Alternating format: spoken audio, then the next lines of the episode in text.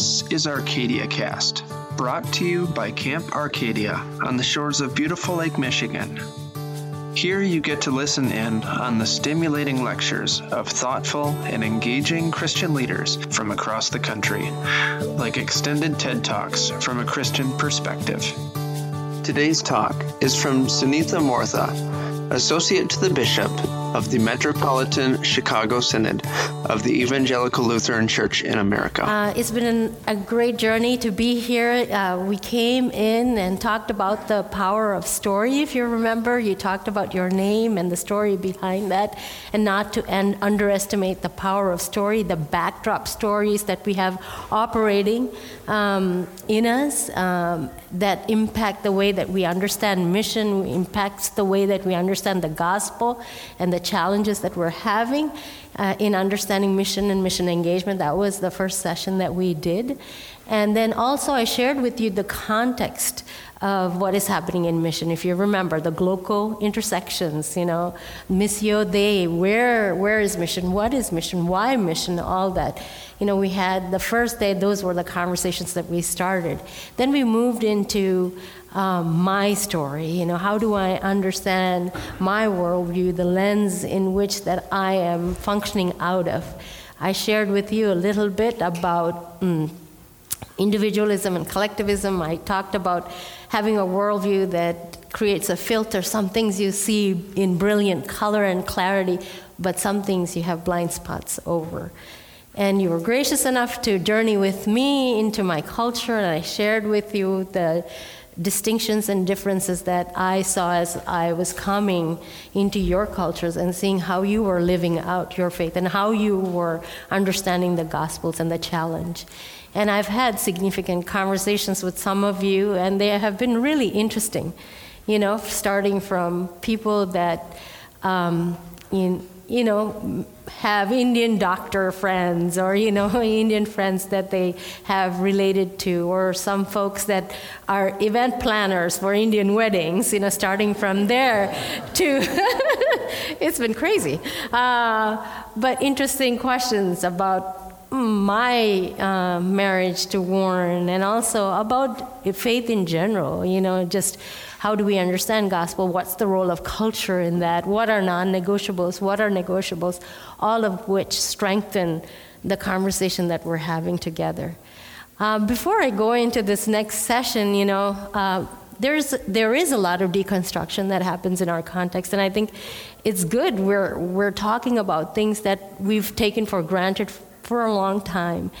But I also truly, truly believe that uh, then people become paralyzed uh, after that, not knowing what to do. If there is no alternative, it is no vision or no demonstrating an alternative reality. Demonstrating becomes very important as we have this conversation. So I hope that today I wanted to share with you one of the ways like I said, this is the conversation I've been having throughout this church for a really long time. And um, it didn't work out uh, today, but I travel with a group of musicians wherever I go, and we worship to sort of demonstrate an alternative way uh, to understand the things that I've been uh, sharing with you. One of the things that I want to flag for you, flagging is a, an important practice in my life, and I wanted to flag for you. When you listen to me, perhaps you might think that, oh, she's trying to give us insight into her own story you know, into her own culture, into her own values. And yes, I am trying to give you um, insights into those because I feel like sometimes I have to be a lawyer. You know, I'm making an argument because you have power behind your culture, cultural values. So I'm being a lawyer to to to make an argument that we have something significant to offer. I am doing that, but I hope that we could be. Um, understand sh- story sharing in a way that um, when we look into the Bible, so it's like David with Bathsheba, right?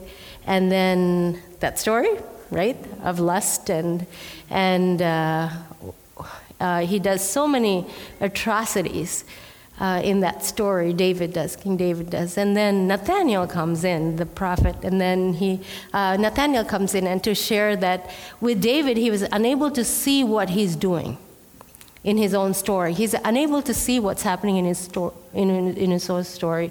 Then um, Nathaniel offers another story that has nothing to do with the story that, uh, about Bathsheba and David.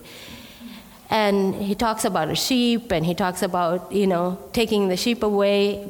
Go and read it. I, I don't have time to share about it. But what Nathaniel does is has David travel over another story to come back to his own story with new eyes. So, my hope in sharing with you is that that it's not just to travel to, to my story, but then to travel back to your story with new eyes. Thank you. So, today, um, you know, yesterday was really great, and I got the privilege of being um, on this pad, podcast conversation.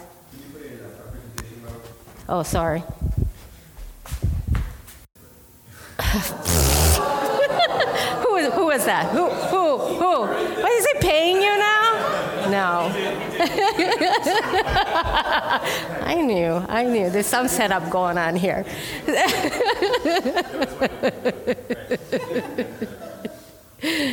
no, you're getting your buddies to work for you. Uh,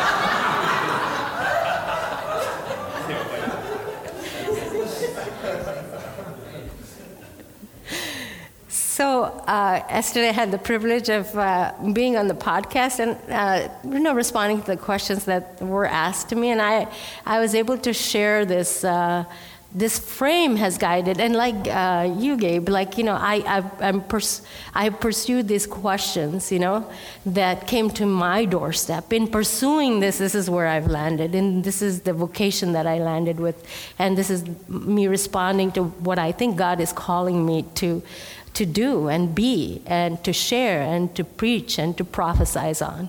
And so there's some frames that then come your way that are helpful in having this conversation. And to, so today, to land the conversation that we've been having about the story, we've been having about uh, the role of culture and Christ, um, I wanted to share with you one of the things that we have been doing in the church um, around worship and showing you how this lands, you know, all these conversations land in a very practical way, showing an alternative way to start to enter into these conversations.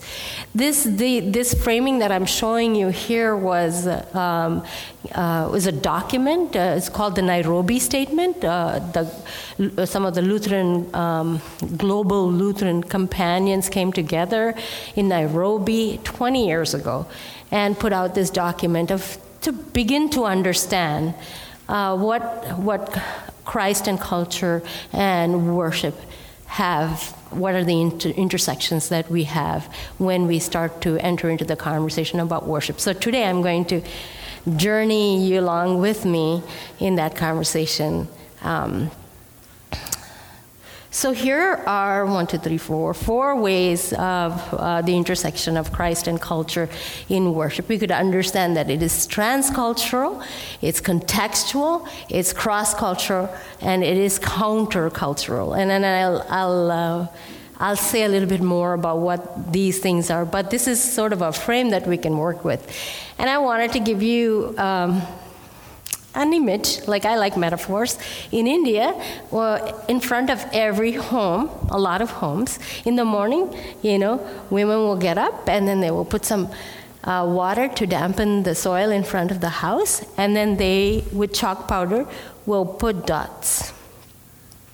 They first put dots, and then they start putting this design with the dots. And for festivals, that looks like this.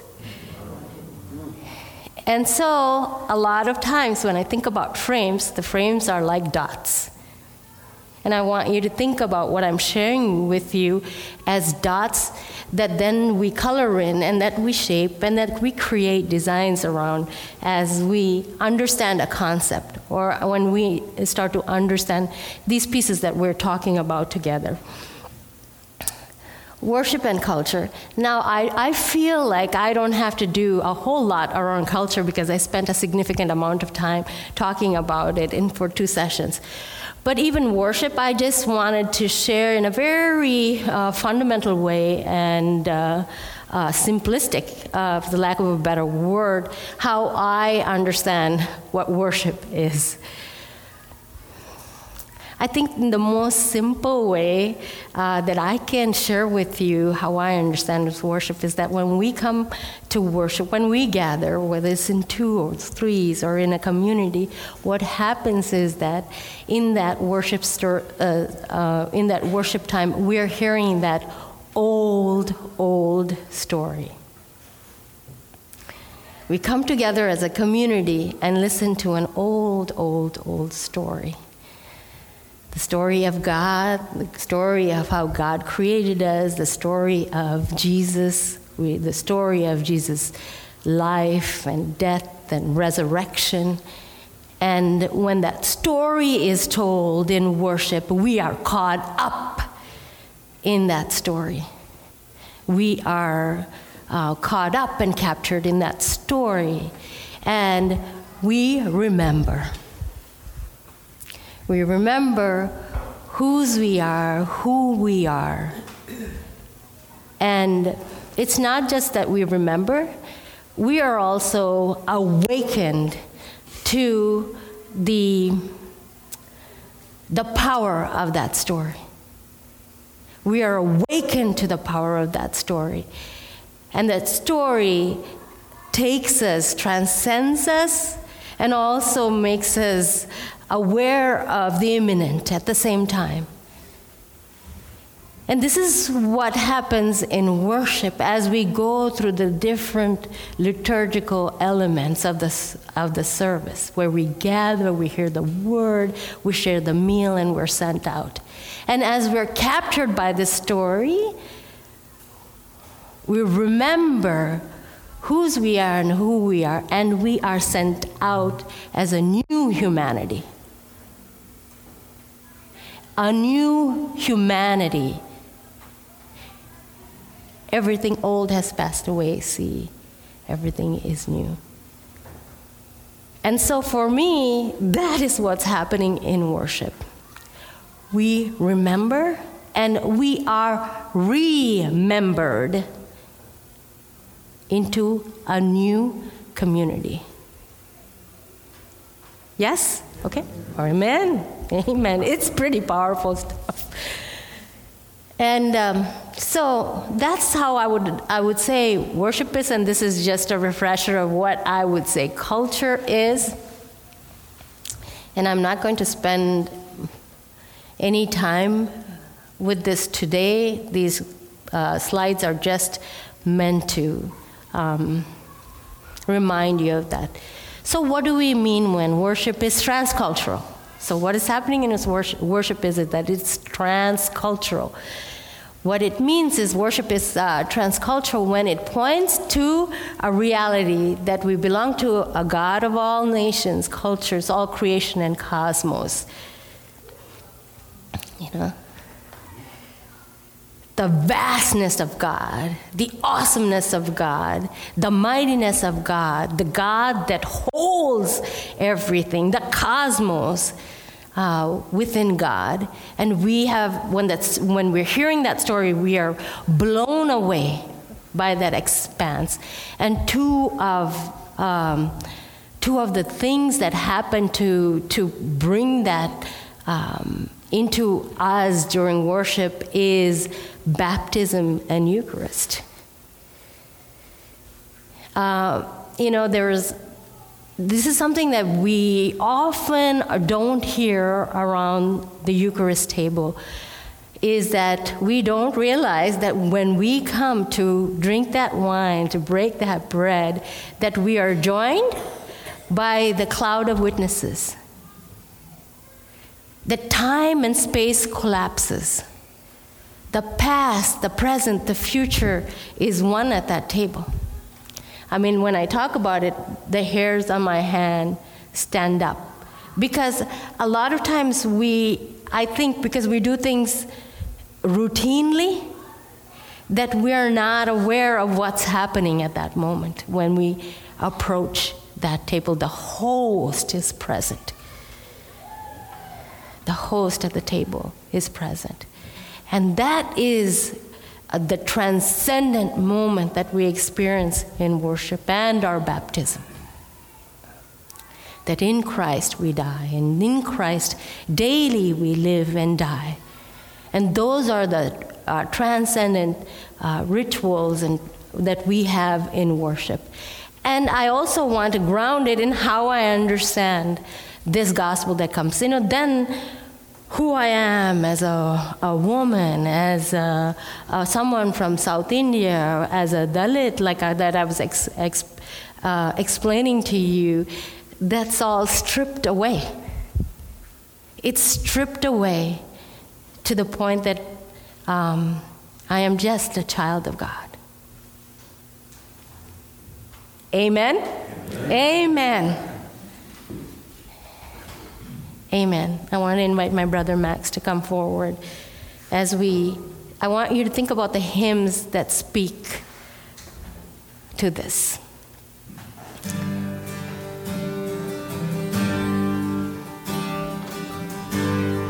Whenever you feel comfortable, join in.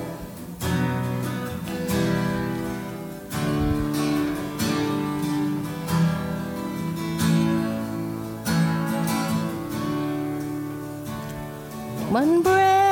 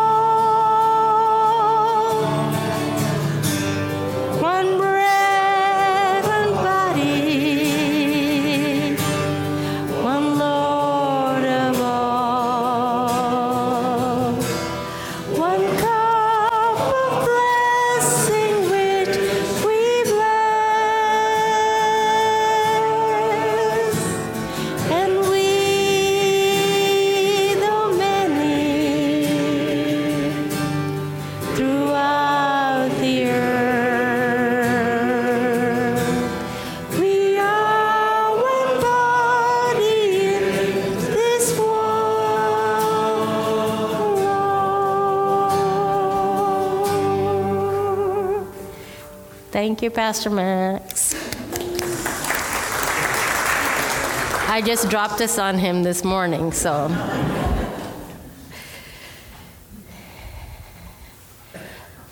What is worship when it's contextual?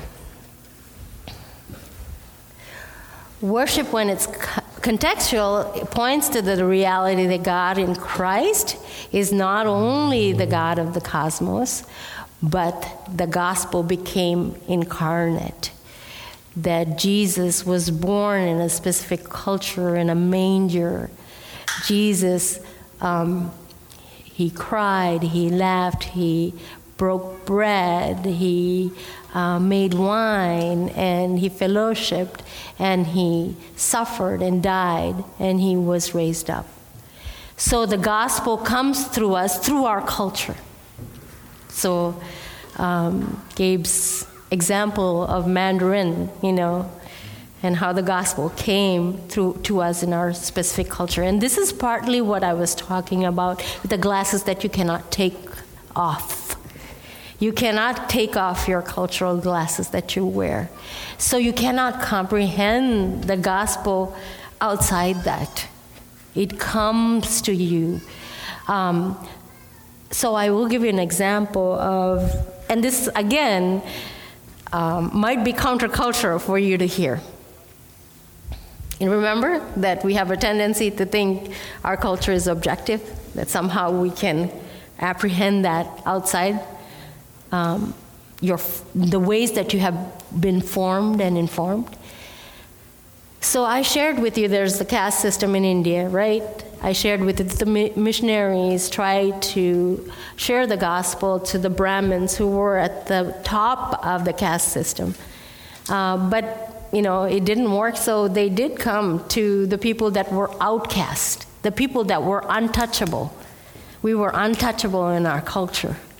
And then when the gospel came to, uh, to, to us, that meant that um, this identity that was given to us, that we were not w- worthy, that we were, uh, we were not even human, that we were so outcast that that identity is, is a lie.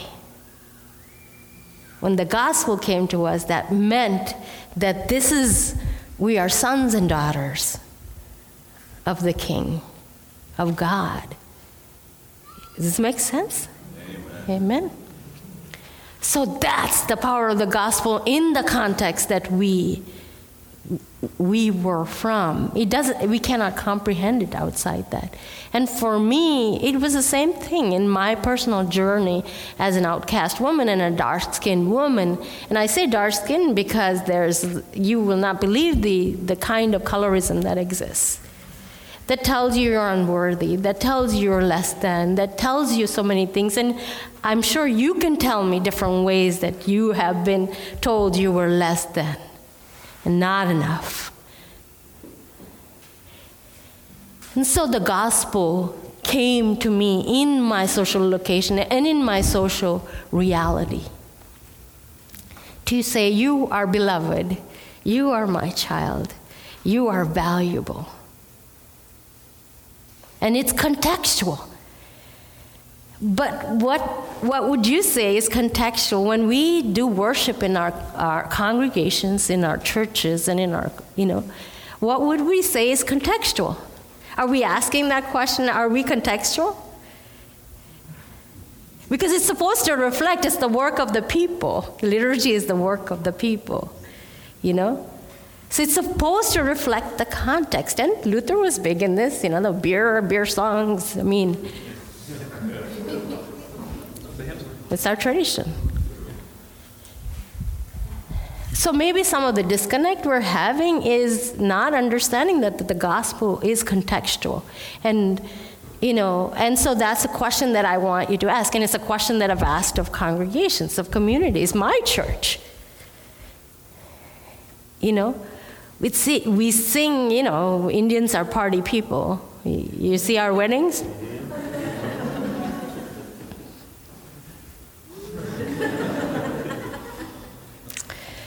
So, you know, it's like, but where is that? You know, why is that not part of how we say worship is contextual. And uh, today I, would, I want to invite you with utmost respect, you know, um, and teach you the song that I uh, learned from the Muskogee tribe. It's, it's just one word, Hallelujah. Okay? Repeat after me, please. Hallelujah. Which means hallelujah. Hallelujah. Maybe I can bring it up. Hallelujah. Hallelujah. When I think con- uh, contextual, I think of the native people of this land as well. Yes? Yes? Yes. After the gospel is read, and this could be the gospel acclamation, hmm, is to recognize, not render people invisible not render context invisible, not to be afraid to say this is the context that we live in. And this is the ways in which the gospel is encountered the gospel is countercultural. You know, when we want to get all cozied up with our culture, you know, and say this is the best, you know, this is the best way to eat, this is the ways that God eats, you know, all those kinds of things. When we want to cozy up, so worship brings to us the message that Christ is countercultural challenges the evil that resides in our culture. I know we are so polarized in our conversations about what we consider to be good and bad and evil in our culture.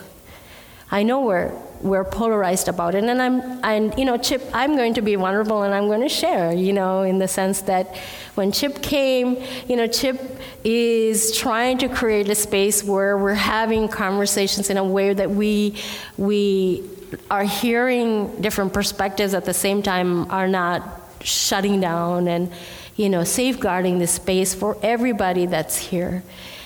But there are aspects of um, the, the pieces that i would have talked about that i'm not going to talk about you know, countercultural i'm not going to i need to at least be vulnerable to say that that here in the ways that worship uh, goes there, not to be afraid to go there, because we are married to silence in some ways. We are married to silence in, in some ways, and we're afraid. We have a fear of going to those places. Because for me, joy is connected to justice. Because God will delight when we are creators of justice. Justice and joy are because for me, I did not come from a context where being Dalit was, or being an untouchable, was separated from. Um, from water, from food, from education, from opportunity, from life. Yes, I have to be able to talk about that. So, aspects of things that are countercultural are also part of the worship's um, experience that we do have. Sharing elements across cultures. You know, and I say this a lot when I speak to different congregations. I say, don't do me a favor by singing an Indian song. You see what I'm saying? And we can be. You know, it's like, oh, let's be all inclusive and let's, you know, so I'm going to sing this song so that I, you know, you can be more comfortable in this space. Um, you know? And there's some aspect of truth. You know, if I come into a space and there's nothing there that reflects um, anything from where I'm from, you know, how much will I feel like I belong? Right? I'm still a visitor. And so there's an aspect of that that's welcoming, but that there's an also an aspect of that um, Because I truly believe the reason why I share my story and uh, my witness and my testimony is to slap you awake to the gospel.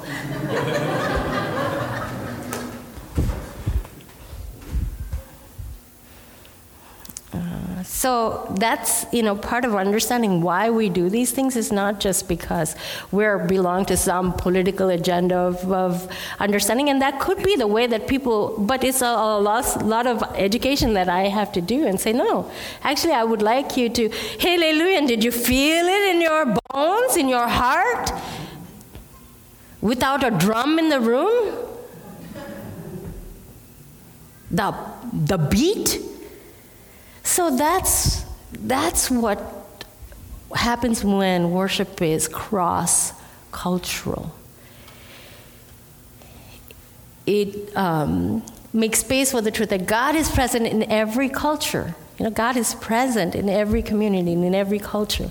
And so, in the ways that we receive the witness of our companions, we receive the witness of our companions, that we can get, start to understand the body of Christ in its fullness. We, we all do not have. We have pieces of it. And when we come together, the fullness of the body of Christ, uh, we get to experience, we get to foretaste. Of course, we never fully can, but we get to foretaste that, that reality that, that is here but yet to come. So, an example I'd like to share with you it's about the uh, Koya tribe. You know, this tribe is a Christian tribe. It's an indigenous tribe that lives in, in you know, the forest in Andhra Pradesh, the place that I'm from, in, in the forest areas. And then when I go there, you know, the first thing that they do when they welcome you into their, their tribe is they bring you to a, a slab of stone and they wash your feet. They, I was like, oh, this is so Christian that I don't even, you know what I mean? Uh, you know? Well, they wash your feet and then they will uh, send out a call to the community.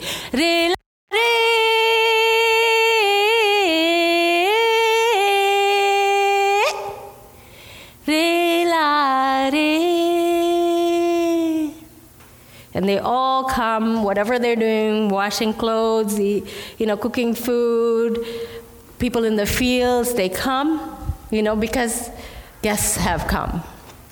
And then they line up and then they do this welcome dance for you. And um, they invite you into that dance.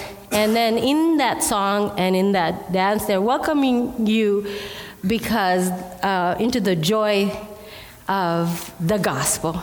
And the gospel, they say, is like fresh lime. yes, the gospel is like fresh lime. It makes your mouth water.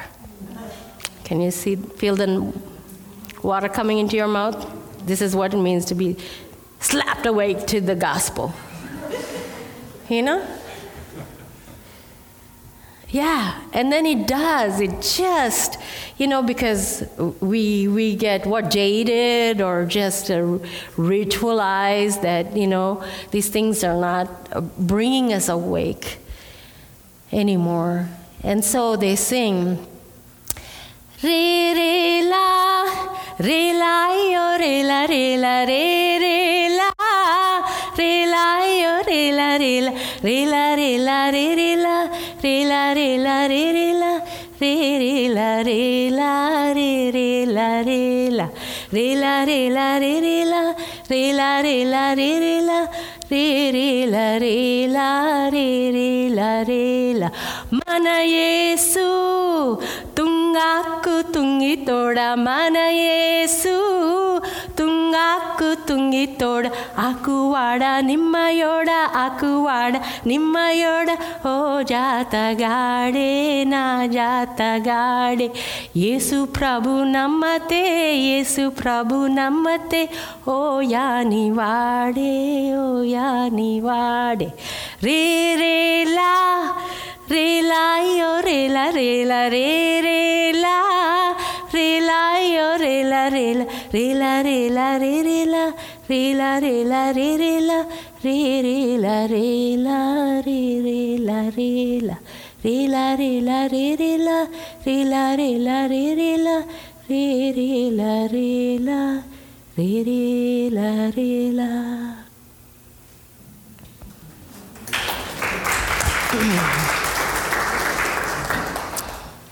So I share this, and when maybe if I share this, then you might think, "Wow, that that sounds so great." And this is, um, I was supposed to be here with a bunch of musicians actually, and Chip was, you know, was making that happen. Who, who actually lead congregations through through this stuff. I mean, it would have been way more exciting than this solo act that you're seeing here, but. Um, but this, this is a song from Tahiti. Um, and when you listen to this song, you will feel like you're on an island. And them talking about uh, what the gospel means to them. And I share this, and maybe you might think, oh, it's great. You can do those twirls and those twists, and you can sing this and you can sing that, and you know, it might be, might be a reality that you can't think of. But I'm here to testify and witness that in my work here, I have uh, I worked with 170 musicians from all walks of life, from different backgrounds that would come together. And the African Americans will sing the Korean song. Imagine that. And the Korean descent folks will sing Keep Your Eyes on the Prize. Hold on. A black spiritual song from the civil rights. And in that, Christ is made known. And in that is the modeling of another reality. It's a modeling of a beloved community that the, the rest of the world will tell you is not possible. I am here to witness and testify that is a lie. It is a lie. I'm telling you, they've come together to worship. Doesn't mean there were people on the left, there were people on the right that were in that community that were being transformed, but not by me, not by my denomination, but the Holy Spirit.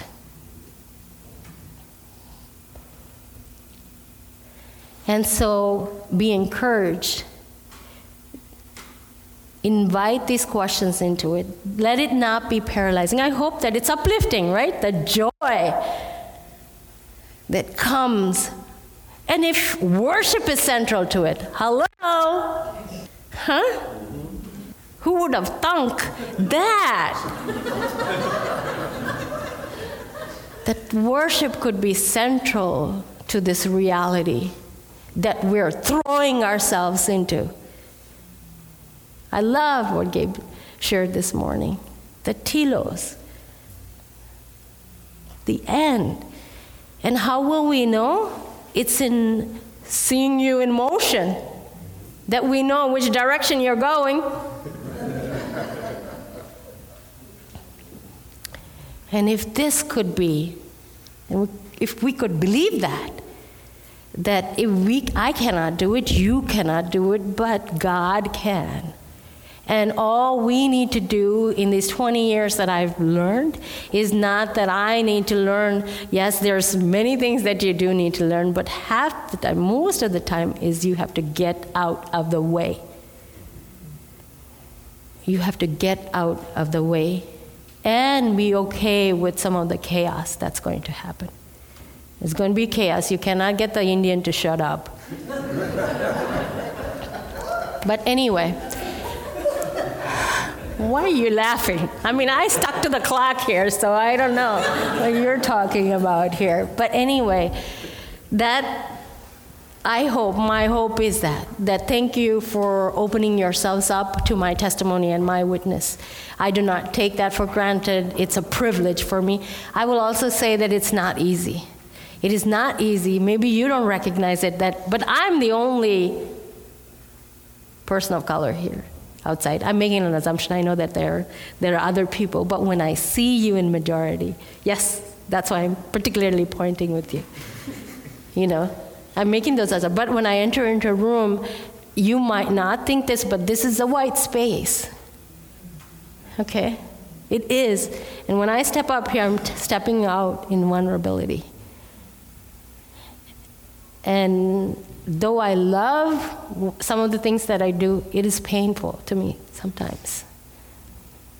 I just want you to know that. It's a cross. And I just love you, my brothers and sisters in Christ. Amen. Thank you for tuning in to Arcadia Cast, brought to you by Camp Arcadia, a Lutheran family resort and retreat center on the shores of beautiful Lake Michigan. For more episodes or to learn more about camp, please visit www.camp-arcadia.com.